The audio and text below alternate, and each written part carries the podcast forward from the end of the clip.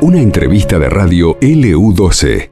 Muy bien, 11 minutos pasaron de las 7 de la tarde y es noticia nacional, internacional, el hallazgo de huevos con embriones fosilizados que eh, realmente eh, bueno, está eh, cautivando sobre todo a los investigadores, reveló detalles de cómo era la vida en sociedad de los dinosaurios. Estamos en contacto con Diego Paul, paleontólogo, investigador del CONICET en el Museo Paleontológico Egidio Ferulio, porque esta noticia realmente conmueve al mundo científico. ¿Cómo estás, Diego? Pablo te saluda para el EU12. Hola, ¿qué tal? Buenas tardes, Pablo. ¿Cómo le Bien. Diego, ¿qué significa un, hallazgo de esta magnitud? Bueno, lo que significa es, tener un primer conocimiento de, cómo era la, vida eh, social de los dinosaurios, cómo era el comportamiento de los dinosaurios cuando ellos empezaban a aparecer en nuestro planeta. ¿no? Eh, entonces realmente nos, nos da algunas de las claves de por qué pudieron haber sido un grupo tan exitoso. ¿De, qué eh, data estamos hablando? ¿De qué fecha estamos hablando? Y acá estamos hablando de unos dinosaurios huevos que encontramos en unos 193 millones de años. Claro. Eh, y esto es un poco tiempo después de que los dinosaurios aparecieran en nuestro planeta y que se volvieran eh, los animales dominantes, los animales más comunes en, en todos los continentes. ¿Y cómo era el paisaje, digo, en ese momento eh, aquí en Patagonia?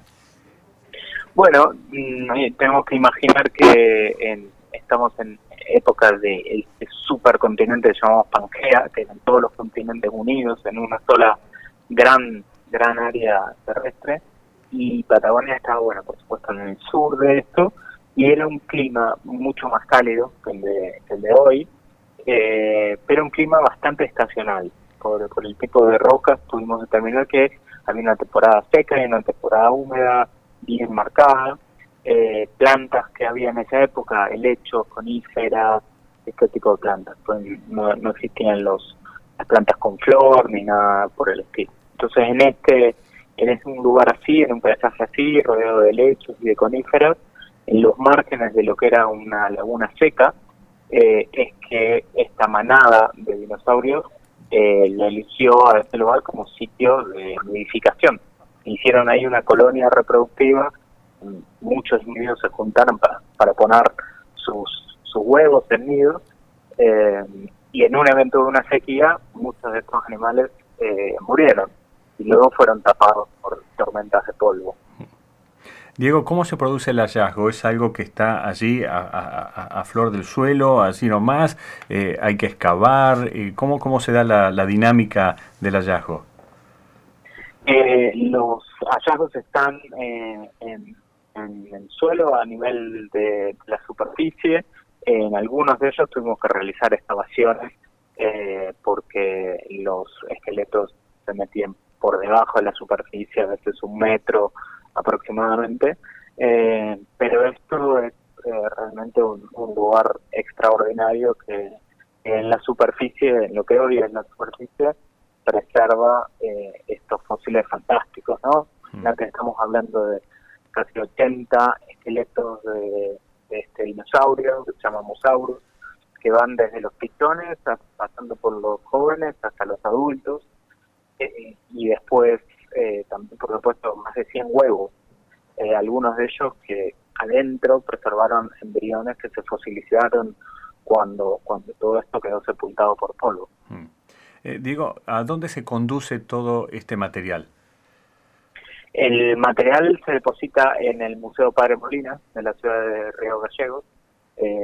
parte del material ya está depositado ahí otro, otra parte del material lo estuvimos eh, preparando y acondicionando en el Museo de Ferulio, en Trelew, y luego será eh, depositado finalmente en, el Museo Padre Molinas también. Y esto es un trabajo interdisciplinario y participan también profesionales de distintos países, ¿no es cierto? Hay como un corredor de científicos. Sí, sí, realmente es un, un proyecto grande que venimos trabajando hace más de 15 años trabajo que sintetiza todo lo que hemos aprendido sobre este lugar y el comportamiento de los dinosaurios y y como tenía tantas facetas, de los huevos, de cómo murieron los dinosaurios, del clima, eh, de cómo crecían, realmente requería eh, la experiencia de, diferentes tipos de investigadores. Entonces, eh, es un grupo muy variado, investigadores en su mayoría de Argentina, este, tanto de Trelew como de Río Negro, de La Plata, de Buenos Aires y de Mendoza y también del exterior, ¿no? colegas de Sudáfrica, de Estados Unidos y de Francia. Colaboraron todos con una parte de este, de este trabajo para lograr la, las, bueno, las conclusiones a las que llegamos. Mm. Ahora, bueno, me imagino que viene la etapa de divulgación, ya hay papers publicados en distintas revistas eh, científicas, qué bueno que esta, esto pueda llegar también a, las escuelas, toda esta nueva información, ¿verdad? Totalmente, totalmente a través de, diferentes actividades en, museos y también a través de las redes sociales, YouTube, eh, iremos, eh, bueno, brindando más información eh, ya a nivel eh, de divulgación, que sea un lenguaje comprensible para la gente y para que puedan, eh, por supuesto, aprender un poco más. Y desde ya en el Museo Padre Molina, en la ciudad de Río ya, ya se exhiben algunos de, estos fósiles y que, por supuesto, eh, cualquiera que se acerque los podrá ver. ¿Querés mencionar a parte del equipo que, que acompaña en tantos años de trabajo?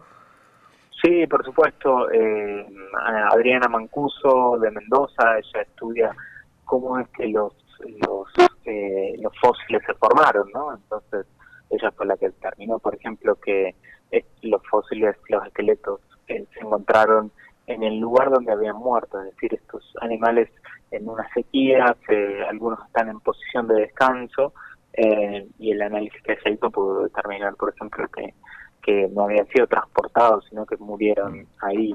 O nuestro colega eh, Ramesani de Estados Unidos fue el que, el que determinó en su laboratorio eh, el, la antigüedad exacta de estos de estos fósiles en 193 millones de años, ¿no?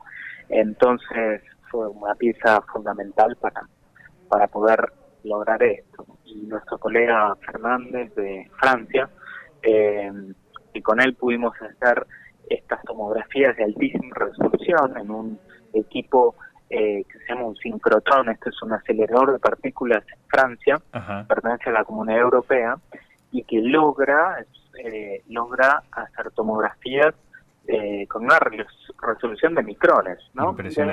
similares a las del hospital, pero con una resolución realmente fantástica, y eso nos permitió eh, ver lo que había dentro de los huevos sin siquiera tocarlos, ¿no? Entonces, mm. esto es muy importante, son piezas únicas y queríamos ver qué había dentro, pero sin cortarlos, sin romperlos, sin, sin dañar los fósiles que, estaban adentro. Eh, así que bueno, gracias a la colaboración con, con ellos pudimos ver estos embriones maravillosos, ¿no? Estos pequeños esqueletitos de milímetros de tamaño que se estaban formando adentro de un huevo del tamaño de una gallina, ¿no? y que 192 millones de años después los los podemos ver este eh, y crear un modelo digital en la computadora sin sin siquiera dañarlos lo más mínimo. Bien. Diego, ¿y el, ¿y el, consejo a la población cuando esté, bueno, pescando, acampando, paseando, haciendo turismo, cuando encuentra algo de estas características, no moverlo, no tocarlo y avisar? Exacto, súper importante no moverlo, no tocarlo, porque al sacarlo no solo se puede dañar, sino que se pierde mucha información, como, como todos estos detalles que, que estaba contando. Eh, y, y por supuesto avisar, siempre hay un museo, una Secretaría de Cultura, una universidad cerca en donde alguien puede evaluar este, si es realmente algo único, maravilloso y de lo cual podemos aprender muchísimas cosas nuevas como, bueno, como es en este caso.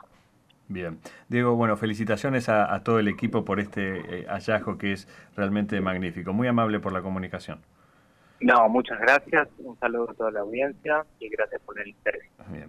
Conversábamos eh, con Diego Paul, paleontólogo, investigador del CONICET en el Museo Paleontológico Egidio Ferulio, porque se hallaron estos 80 esqueletos de dinosaurios, más de 100 huevos, este hallazgo con, eh, huevos con embriones fosilizados reveló detalles de cómo era la vida en sociedad de los dinosaurios. Esto sucedió en campos de estancia El Tranquilo, muy cerca del Calafate, y realmente ya es una noticia a nivel internacional.